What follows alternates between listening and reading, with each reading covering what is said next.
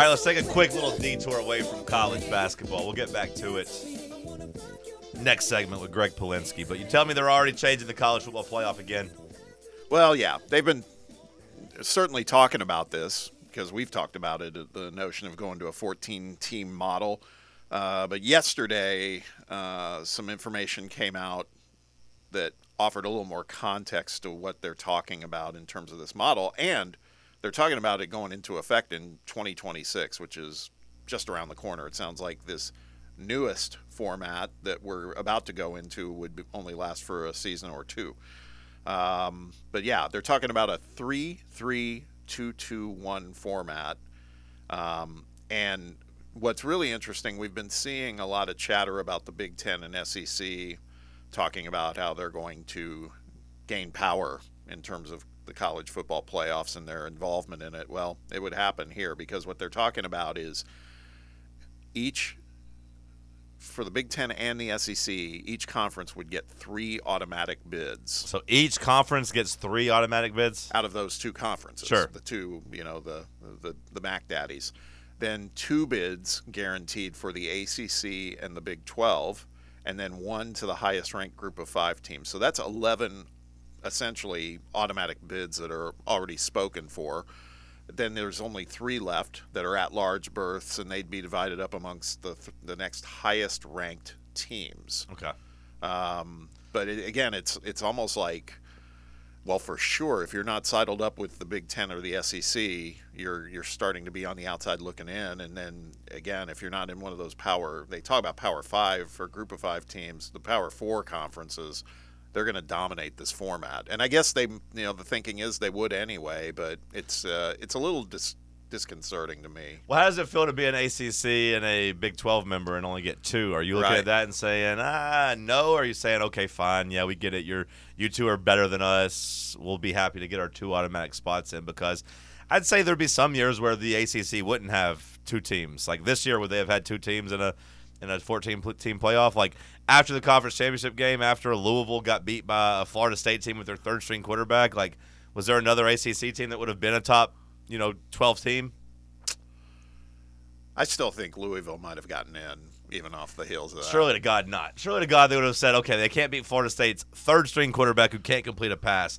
Surely that would have been enough for us to quit pretending like they were a legitimate threat. Yeah, I don't know. Uh, Now, most years I think Clemson will be better, and like, yeah, you could say there's there's going to be two ACC teams that are are worthy, but I don't think there was this year. yeah, yeah. And there's always the threat of Miami. At least we all think there is. But uh, yeah, I, I think it's interesting to see how this plays out. Also, the the part is that I'm paying attention to is the language that the three remaining berths would be divided up against the next highest ranked teams.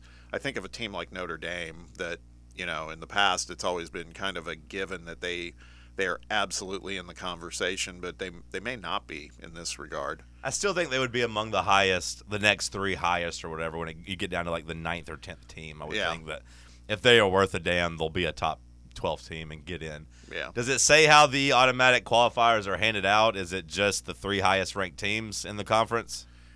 It doesn't say. Um, yeah. Because to me, that's an important thing. Like, how are we deciding that? Is one a conference champion? Are we just pretending like we don't care about the conference championship anymore? I've seen some talk, Bob, that the SEC and would be, looking at doing their own like four team playoff that's a part of the college football playoff. So maybe you, you do four divisions, four pods or whatever, and then the best from each pod comes in and they play a best of, you know, they, they play a basically a final four, a semifinals thing and the winner gets one of the automatic qualifiers. But like, what does that mean for the other two? yeah. So to me, that's the big question. Yeah. And this still would have to go to a vote um, with the conference commissioners and Notre Dame being part of that decision process. But, uh, and I'm, I just, now of course it escapes me, but they were saying too that um, there would be, yeah, this was it. The plan would be also to reduce the number of first round buys from four to two Okay. with an extra game added to the first round. That part I actually like. Okay.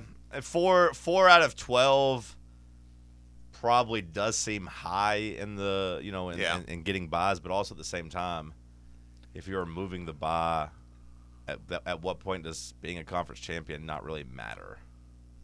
At what point do we dilute the the SEC or the Big 12 or Big 10 or ACC championship even further?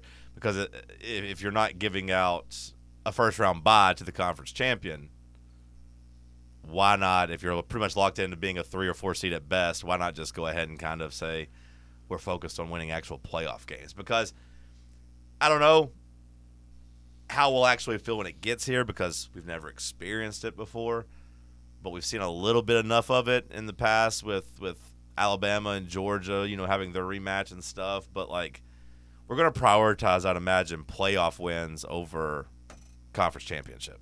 Yeah.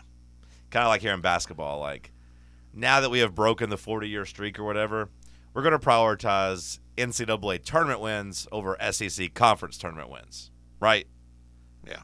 If, if you get the regular season championship, there will be a big portion of the fan base kind of hoping Tennessee loses early in the SEC tournament.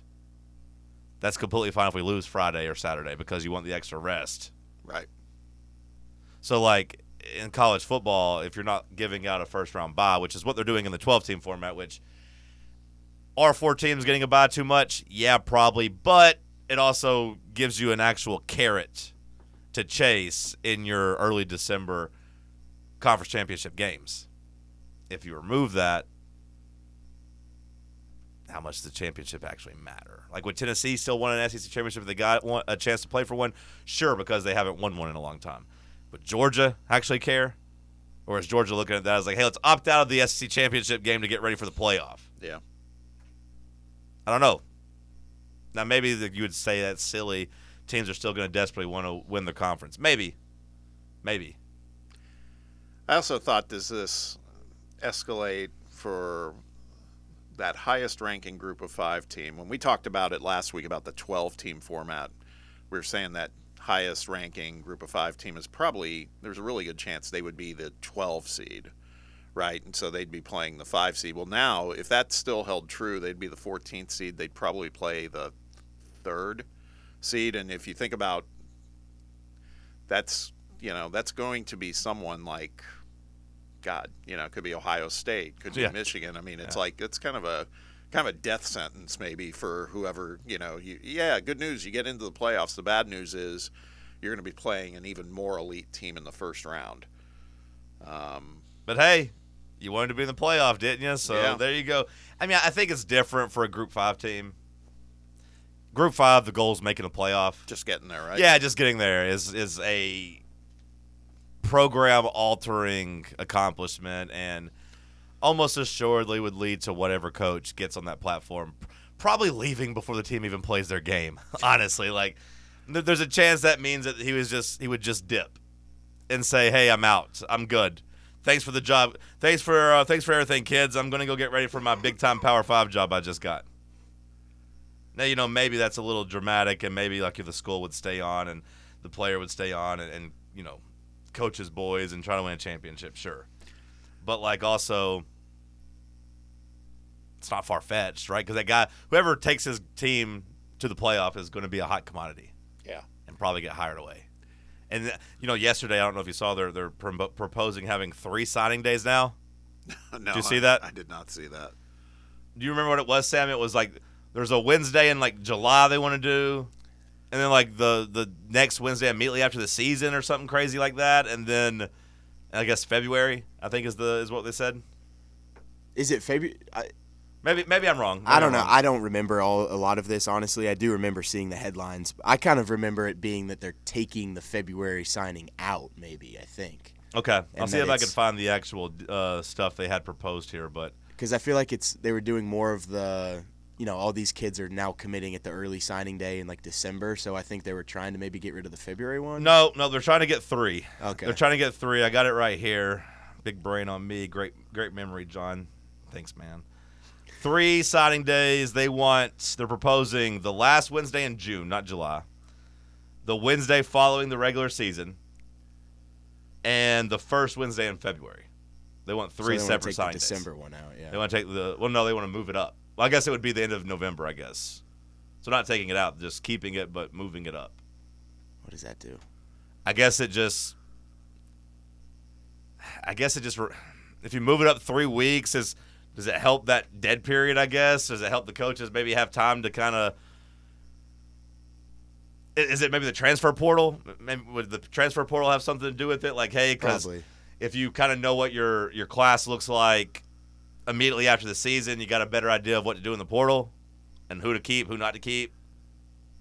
Versus like the portal happening while you're also trying to recruit because the portal happens starts happening like basically right when the season's over, right? Yeah.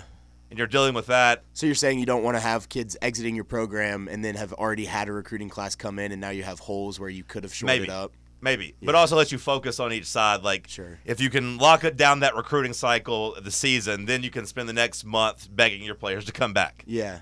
And Yeah. gives like the athletes as many as much knowledge as possible of, about where they stand versus kind of both things happening at the same time where Taking players are of the gray leaving, area. players are committing, and it just kind of leaves you with you know scrambling and trying to figure that out. Maybe that's the rationale behind it. I don't know. But instead of yeah getting a, back to one signing day and simplifying things, it's like hey let's add another one. Let's get three. What's uh, the other thing that's interesting because it, at least speaking for myself, when this all started being discussed, I was like, my God, man, we haven't even put the new format into play for the playoffs, and they're already talking. Well, some of this is driven, as usual, by TV deals because we talked about this last week. The college football playoffs current broadcasting agreement with ESPN expires after the 25 season, and then they're already in talks about getting the, the deal for another six years starting in 26 so they want to get this all in place so they can start to uh, shape the money that they're going to get from this. Sure. that's that's part of it too. So what that means is they're obviously moving fast and discussing it. They're probably going to move quickly um, in terms of approving it or voting on it. Uh, they, they say here that the executive director of the college football playoffs set a soft deadline for mid-march to reach that final agreement. So Can can we not? Can, can we not just see what the 12 team playoff looks like first? Is that asking too much? Just to ask what that looks like? Is that too much? It doesn't feel like it should be too much. Seems pretty reasonable. Doesn't feel like I'm asking for too much just to see what it looks like. We're changing it before we even see what the 12 team. Maybe the 12 team playoffs perfect. They're already greedy. Like, hey, let's add an extra game. Come on, let's remove those buys. Three versus 14 is really going to hit. Come on, guys. You think five versus 12 is going to be cool? Sure, it, it, will be all right. But like three versus 14, that's going to be good too. And and four versus 13, we don't want to miss out on those matchups. they got to have a name for it. You know, you have March Madness for basketball. What's this going to be called? Like December dysfunction or I don't know. What the hell are we waiting for? Just go to 16 and make it a full bracket. Yeah. Whatever. Like no, 16 is too many. No, the, the key, the magic number is 14. That's right. Can't, you can't do abs in in seven minutes. It's eight minutes. Eight's the magic number. No one can do abs in seven minutes. It's eight minute abs. Can't do 16 teams. No, no, 14. That's the key. That's the key. Well, that'll just be another uh, level up that they'll do in a couple of years. They'll talk about 16. Maybe. I mean, I, I do think there's a big benefit to having a bye. Right? So, like, basically, they've created the NFL playoffs, right? The NFL Yeah. playoffs have 14 teams, right? That's right. And have two buys. Yep. So, they basically have just created the NFL playoffs, which, you know, if you're college football, I guess that makes sense. Get as many marquee games as you can get. College football is the second most popular sport in the in the country. Just feel like there's so much more parity in NFL football to make it make those matchups more entertaining. Sure, kind of. We'll have some. We have some. We have plenty of clunkers in the NFL playoffs too, though. True. Like I think 14 teams in the NFL playoffs is too many. Like the seven seeds that get in typically aren't I any agree. any good. But I don't know. I still watch. I still watch that slop. Yeah, I mean, we're gonna watch the 14 playoff too. Yeah, it's not gonna matter. Yeah. 12 or 14, I'll still be watching. I'll still be watching. I'll still enjoy that slop. What was it Donald Trump said about McDonald's? I'll eat it all up. yeah, he's like, it's very bad, but I'll still eat that filth. That's how I feel. A 14 team Yep. playoff probably going to be A lot of blowouts. That's what I'm worried about though about the 12 team playoff is like we might already have too many blowouts as it is. Like adding the 3 and 14 and the 4 and 13 might just lead to even more blowouts. It might be even worse now, but whatever. I'll still watch it. It's uh I'm I'm not kidding though. They're going to have to have some sort of marketing name for this besides the college football playoffs. That's just that's too uh that's just too pedestrian. The chase for the crystal ball. Yeah. It'll be something. I don't know what. March Madness was just too easy. That was uh that was so simple. This will be a little harder. Holiday throwdown or I don't know. It's going to be it'll be something. They'll never miss a good marketing opportunity. Let's get to Coach Polinsky after the break.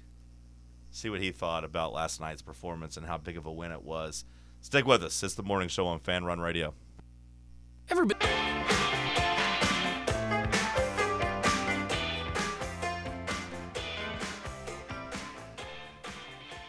Welcome back to the morning show. Got Bob Baskerville here with John Reed, and uh, we've been spending the morning talking about some really good stuff, mostly tied around our Vols and last night's big win over Auburn, and there was kind of a special performance. That's understating things. Uh, great individual performance by Dalton Knecht, and as we do every week, we're fortunate enough to have Coach Gregg Polinsky on to talk a little bit about the games that have passed, what lies ahead. But, Coach, welcome. Good morning. Um, what did it feel like being on the sidelines and what you were watching? You've seen a lot of great basketball, a lot of great players, but what we saw last night was truly special. Would love your take on what, what you yeah, were witnessing. You know, um, first of all, it is a really good morning. I hope everybody enjoyed what was a, and Coach Barnes said it, you know, in his post game so I'll echo it. Um, high, high level basketball game. Auburn was terrific. Um, Broome was just unstoppable. Um, Williams, they're a big physical, old, strong team. Um, really well coached. All the things that are cliche, but it's all true. Uh, seeing them up close, it was a lot different than even watching them on video this year.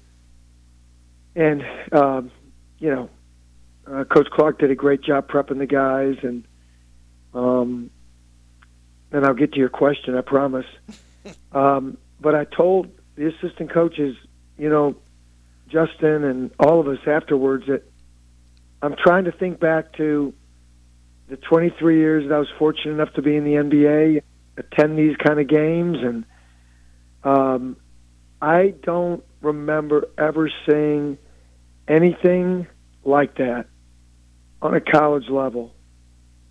Um, in that atmosphere, that type of you know defense, uh, athleticism, um, I just don't.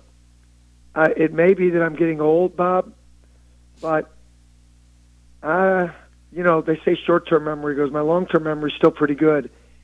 So it was really special. And I think the Vol fans, you know, you want to say, I hope they appreciate it. I know they do. And they were unbelievable. Let me say that without trying to be a promo here. Our fans would not allow us to lose that game. And that's what you get in Thompson Boling Arena. They, they were just fantastic. But Dalton, um, offensively, that was probably something that I haven't seen from any individual type player in that type of big moment, in that type of setting, with those type of circumstances. Coach, I'm curious what you would say to Bob, my, my, my dear co host here, who had to leave because of his daughter at the 12 minute mark, and he missed the Dalton Knecht show down the stretch.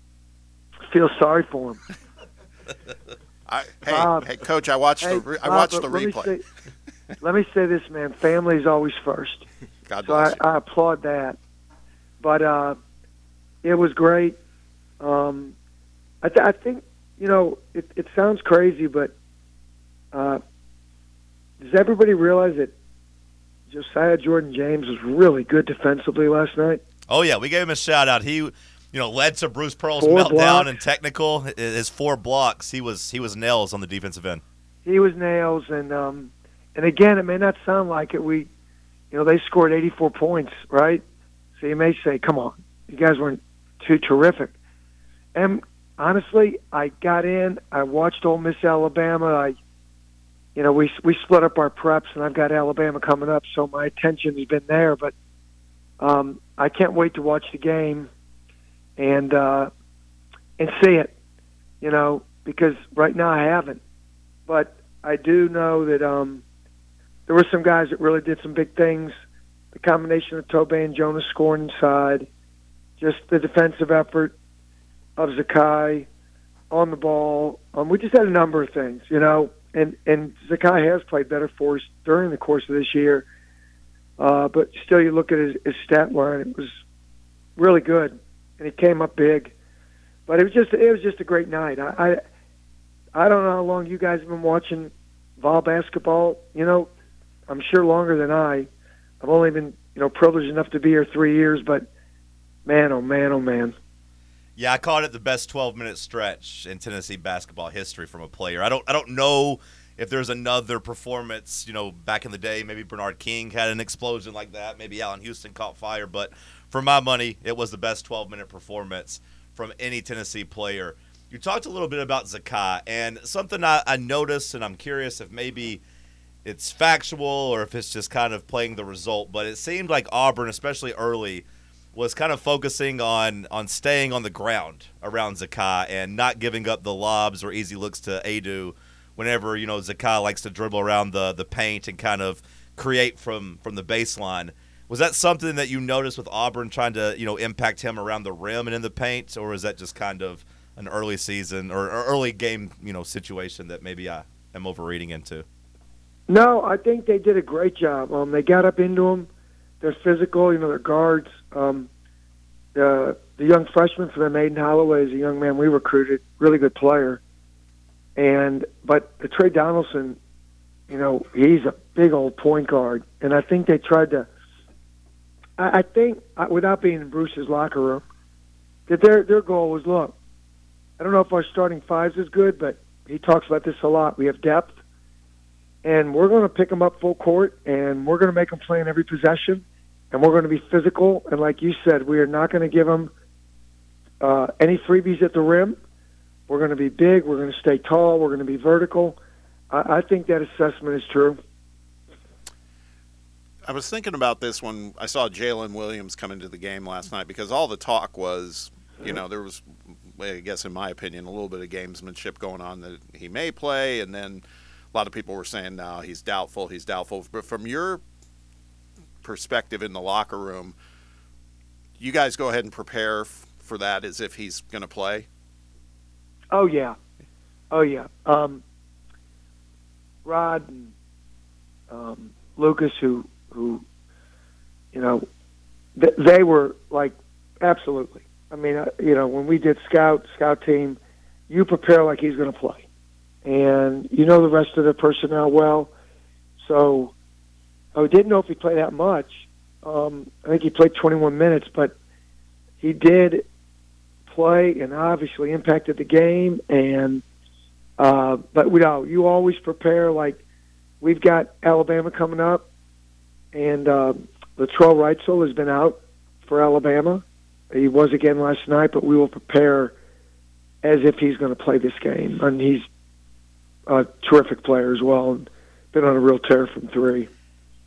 How do you handle the quick turnaround to go to Alabama? Because in any other situation, I think you would worry about a little bit of a letdown game. But being, you know, basically already in March in the championship in the regular season, being on the line these next couple of games, do you have to keep the team grounded and get them refocused, or is it just something that this veteran group is already kind of equipped to prepare for? Yeah, I think you said it. I well, you at least hope, right? If you're sitting in our chairs, um, your chairs, our fans' chairs, everybody, but that these guys will, um, you know, we have I borrowed a saying from my father who used to say, "When you get done patting yourself on the back, give yourself a kick in the and get going again." And I think our team does that pretty well. Like I think the guys are pleased. I think they know that, you know, this was a hard fought win. There's really nothing to gloat about. We are playing this as if we're rolling through the NCAA tournament. Um, and we got another NCAA tournament game coming up because Alabama will be a force, um, I believe, in the tournament, um, as Auburn will, and potentially South Carolina and Kentucky. And those are our games that remain, right? So um, it's quite a string of games to go down the stretch. But I think our guys understand it. They know it's the next game up, but they also know we have a tough slate ahead, and we're looking at that as preparation. And obviously, we'd love to win the SEC championship. So that would mean a lot, but it's going to take a lot of work. You know, last week when we talked to you, we asked about the quick turnaround playing A and M, then getting them two weeks later, and the game plan and how that shifted. Obviously, the game plan against Alabama the first go around worked. However, this time you're going on the road. Do you take the road into account when making a game plan, and we have to do this different differently because the officiating is going to be a little different, and the crowd's going to be in here, so maybe let's go a little slower. Let's let's work the ball in the post, or is it just hey, this is what we're going to do, home or away, neutral site. This is our game plan. You know, um, I've got some thoughts, but of course, Coach Barnes will make those decisions. Um, you know, we'll present. We we put out. I always say we put out, you know, the buffet, and then he picks off of it. And um, so, between now and um, we're we're we've got a pretty good idea of what we what we think, at least to present to coach, we'd like to do or how we're going to play them. But I don't think there's any real mystery to playing Alabama. Um, you better get back on defense. You better be ready for a shot in the first 10 seconds and a good one because they are still the number one team in the country offensively. Uh, they're setting all kinds of records in terms of scoring over 95. I don't know what it is, six times now in SEC play. Um, they're prolific, you know, offensively. And defensively, you guys know we're going to get their best effort um, in front of a really hostile crowd that, you know, this game means something. And I think this is what is tremendous for college basketball. Our fans, their fans in the SEC. And, you know, we're going in there and we're going to compete. And um, hopefully we can execute um, what we've worked on over these next two days.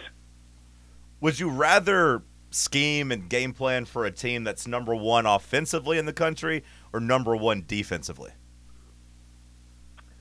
Well, I say this tongue in cheek. Probably defensively. Um, you know, there's not a whole lot you can do sometimes with Alabama. I mean, I, I think this is a really good offensive team for Tennessee. Yeah, Dalton has helped us a lot, but I just think our experience, um, the addition of Jordan Gainey, uh, the improvement of, of guys, Tobe, Jonas, um, the addition, even of these freshmen, when they've helped us in moments, that we're a much better offensive teams, and analytics would tell you that as well, right? We've been in the top 20 most of the year. So we feel like we can score, but they're they're gonna they're gonna buckle down there. We know that.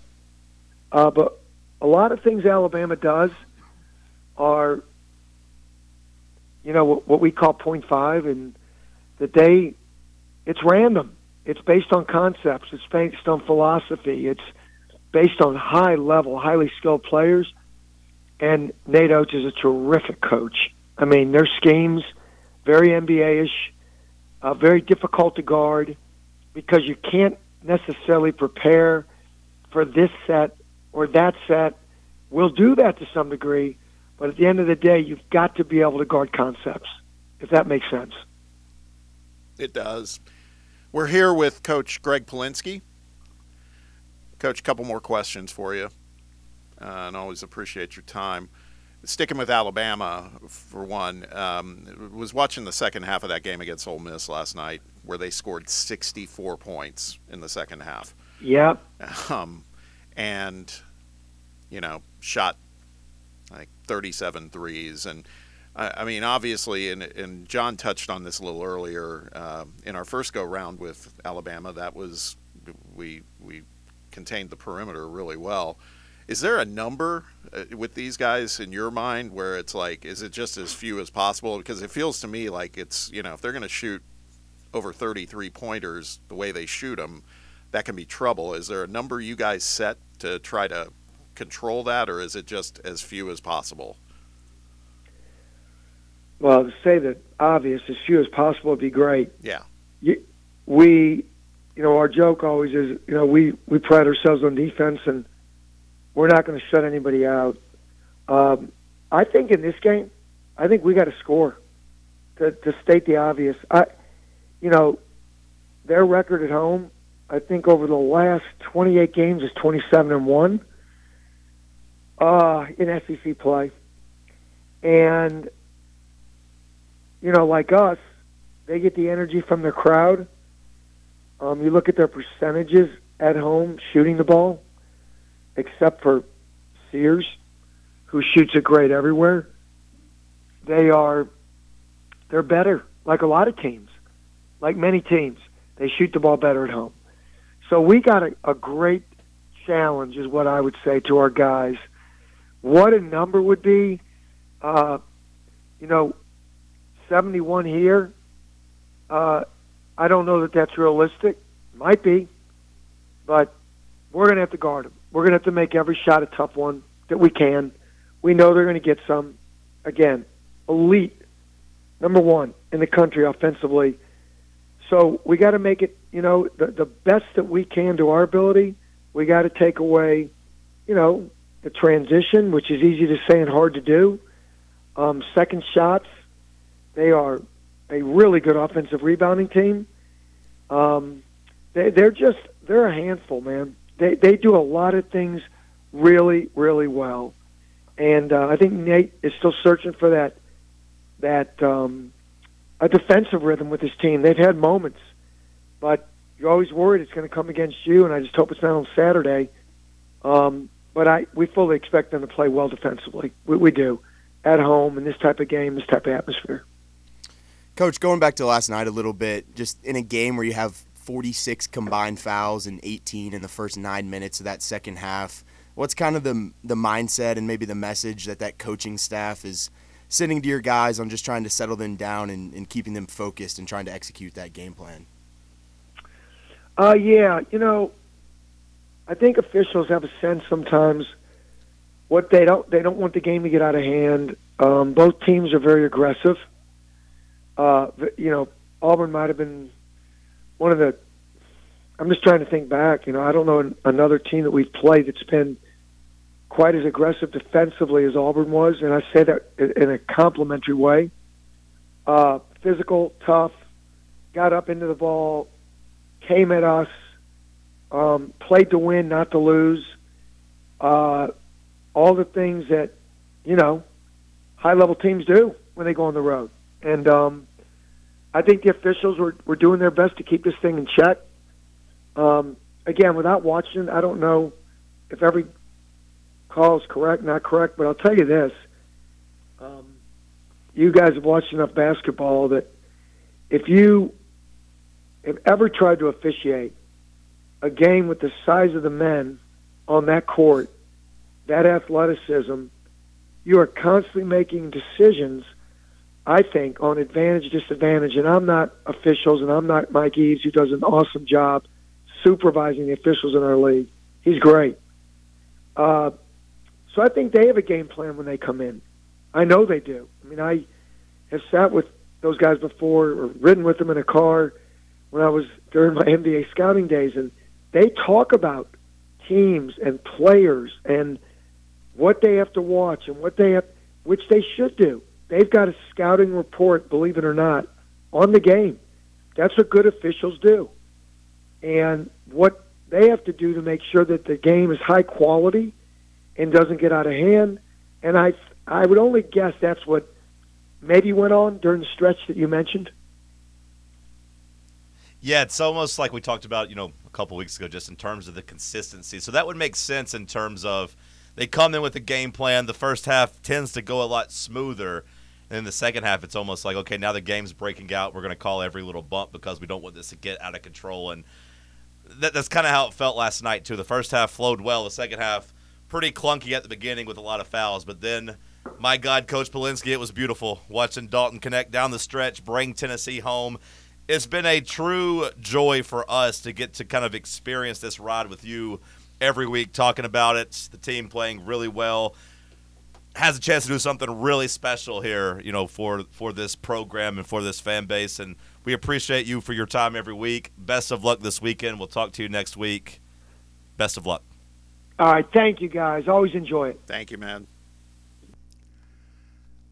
And you know, I, I do think that's accurate in terms of just this team has obviously a, a, good chance of doing something that's never been done here before, and it's a good group of guys. And you know, I, I like that Polinsky always wants to make sure he's giving a shout out to Josiah for doing the dirty work, right? Like, hey, how about Josiah and his defense last night? Four blocks.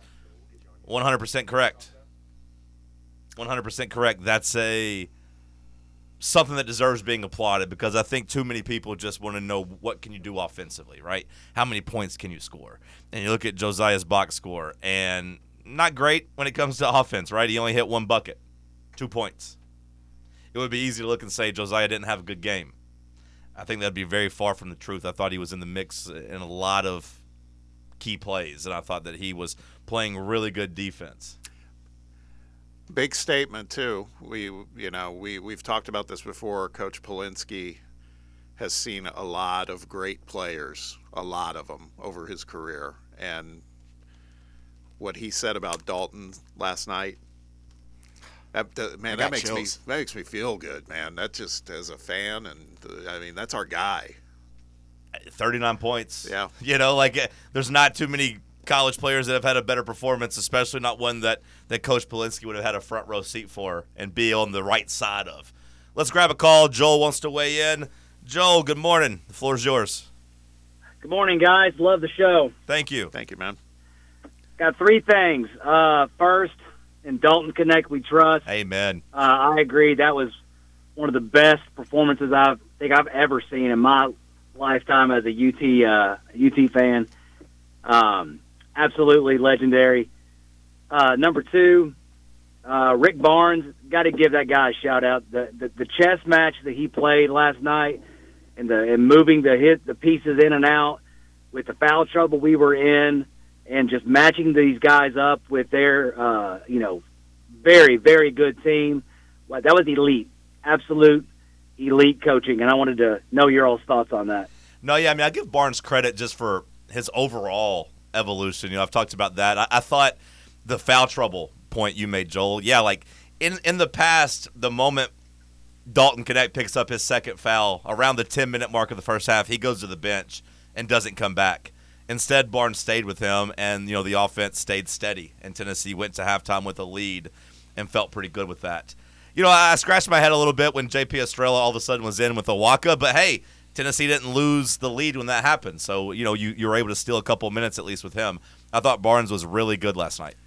Yeah, and yeah, a, dude. and a very good point about working around the fouls. We we talked briefly about what I felt was an uneven job by the refs, but I mean, in that game, 45 fouls called, and it was pretty evenly distributed. But that's a lot of fouls to work around, and so for Barnes and the way he responded to that, um, felt really good. Felt really, really good because there's a lot of theories that you know Bruce has always had Coach Barnes's number. Um, didn't last night for sure. Yeah, man, it was, it was a great game. Loved it. But I have, uh, and I'm sure you guys have heard this too. I I've got a, a a bone to pick with our fan base. You know, we have one of the largest arenas in college basketball, and I had people in Thompson Boling last night, and they said it was like a tennis match in there until halfway through the second half. Yep. These people, if they want to sit on their butts and and be quiet and watch the game, watch it at home. We need people in there that are going to be screaming to the mountaintops for the balls. You go to any of these other other uh, college campuses, and they're losing their ever loving minds um, when any big team comes in there. And we have a ch- our fans have an opportunity to be, you know, that sixth man on the court that's going to be disruptive. You saw how our team got fired up when Dalton Knecht started going crazy and the team really started gelling. It's when the crowd got into the game, and I'm just sick of watching our home fan base sit there like losers. I agree with you, and, and you know I said that at the beginning of the show as well. I was there, and I, I felt a little uneasy in my section because people weren't really standing up, and it, it was kind of quiet and a tennis match. You know, I, I don't know if I'd go that extreme, but it was it was a nice, maybe a, a good clap after good plays, and woo, good job, but only after good plays. It wasn't. You didn't have that desperation. So many times in these big college games, you almost have to just push your team the entire 40 minutes, and and a three minute dry spell cheer louder. You know, cheer your team to score. Don't wait till they score. Cheer and stand up and push them to score. Push them to get stops. And it, like you said, it took until the 10 minute mark of the second half before it really happened. And that was exactly when the the avalanche started rolling for the Vols. Absolutely, guys. Appreciate it. Love the show. Just wanted to get my opinion out Hey, there. appreciate it, Joel. Thank call you, Joel. anytime. Thank- Call anytime. Good call by Joel. And you know, it's it is something I've noticed, and I, I've talked about it for years. Neutral site games felt the same way. You know, in baseball season, whenever you're going head to head with LSU and Hoover a couple years ago, LSU elite baseball fan base, and, and Tennessee is learning and trying to get there. But like LSU cheered the entire damn game, and Tennessee had a lead on them. You know, this was been two years ago, not or maybe even three years ago in Hoover, or no, two years ago, yeah. And, and like they were pumped up and ready to go. I thought the same way as neutral site against Michigan in the Sweet 16. They were loud the entire time. Tennessee had more fans, but Michigan was more locked in and louder. I don't know if it's a football mindset, but you'd think if it was a football mindset, you do cheer basically every defensive play. You do go to your feet and, and get loud for every defensive play. Basketball fans don't really do that, and it, it is a little disheartening. I don't know what the solution is, other than like taking out the seeds, but obviously people want to sit down and be comfortable, so I don't know. I did get many messages about that too, though, last night in terms of like, wake these guys up, try to lead the charge, do this, this, and this. It's quiet. I don't know what the solution is. Ah! That's how I was screaming. Ah! Because we should have one of, if not the best home court advantage. I mean, with 20,000 people in there, Right. especially with the way this team's playing. Right. It was nice hearing uh, eh, because I've been seeing some stuff on social media this morning about how after Pearl's press conference there were people that waited around afterwards that cheered him on, you know, Tennessee fans and stuff. And look, there's a debt of gratitude. I get that, but it's like Give it up. really, it's Give time, rest. man. We got a good coach. 15 years ago. God. 2008 was 16 years ago. Like, Yeah. there's a full ass kid driving around that wasn't alive when Tennessee and Memphis played for number one in the country. Like, right. it's okay. like again, man, uh, Joel's observation was right. I mean, there was, and we heard it from from Polinsky too. I mean, there was some high level play, coaching, everything going on last night. Not high level refing, but uh, other than that, it was uh, it was all high level. And I'll give it to the fans. We brought it the last 10 minutes. Oh yeah, Yeah. It was loud. for It got loud the last 10 minutes, for sure. But yeah, the previous 30 uh, left a little bit, bit to be desired. And for like how close it was in the first half, there's no reason for it not to be that loud either. Yeah, I agree fully. We'll wrap this show up on the other side. It's the morning show on Fan Run Radio. Atlanta Braves spring training is on, and the road to a seventh straight division crown starts in Northport. Acuna